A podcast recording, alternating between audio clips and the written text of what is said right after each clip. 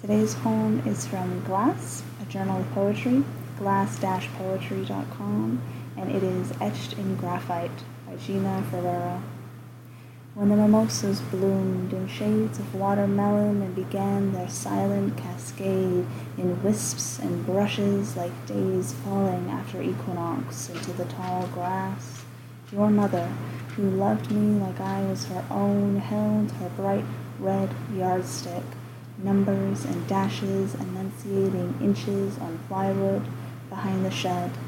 Etched in graphite pencil, her plain cursive identifying us with a thick horizontal line that marked exactly how high we stood.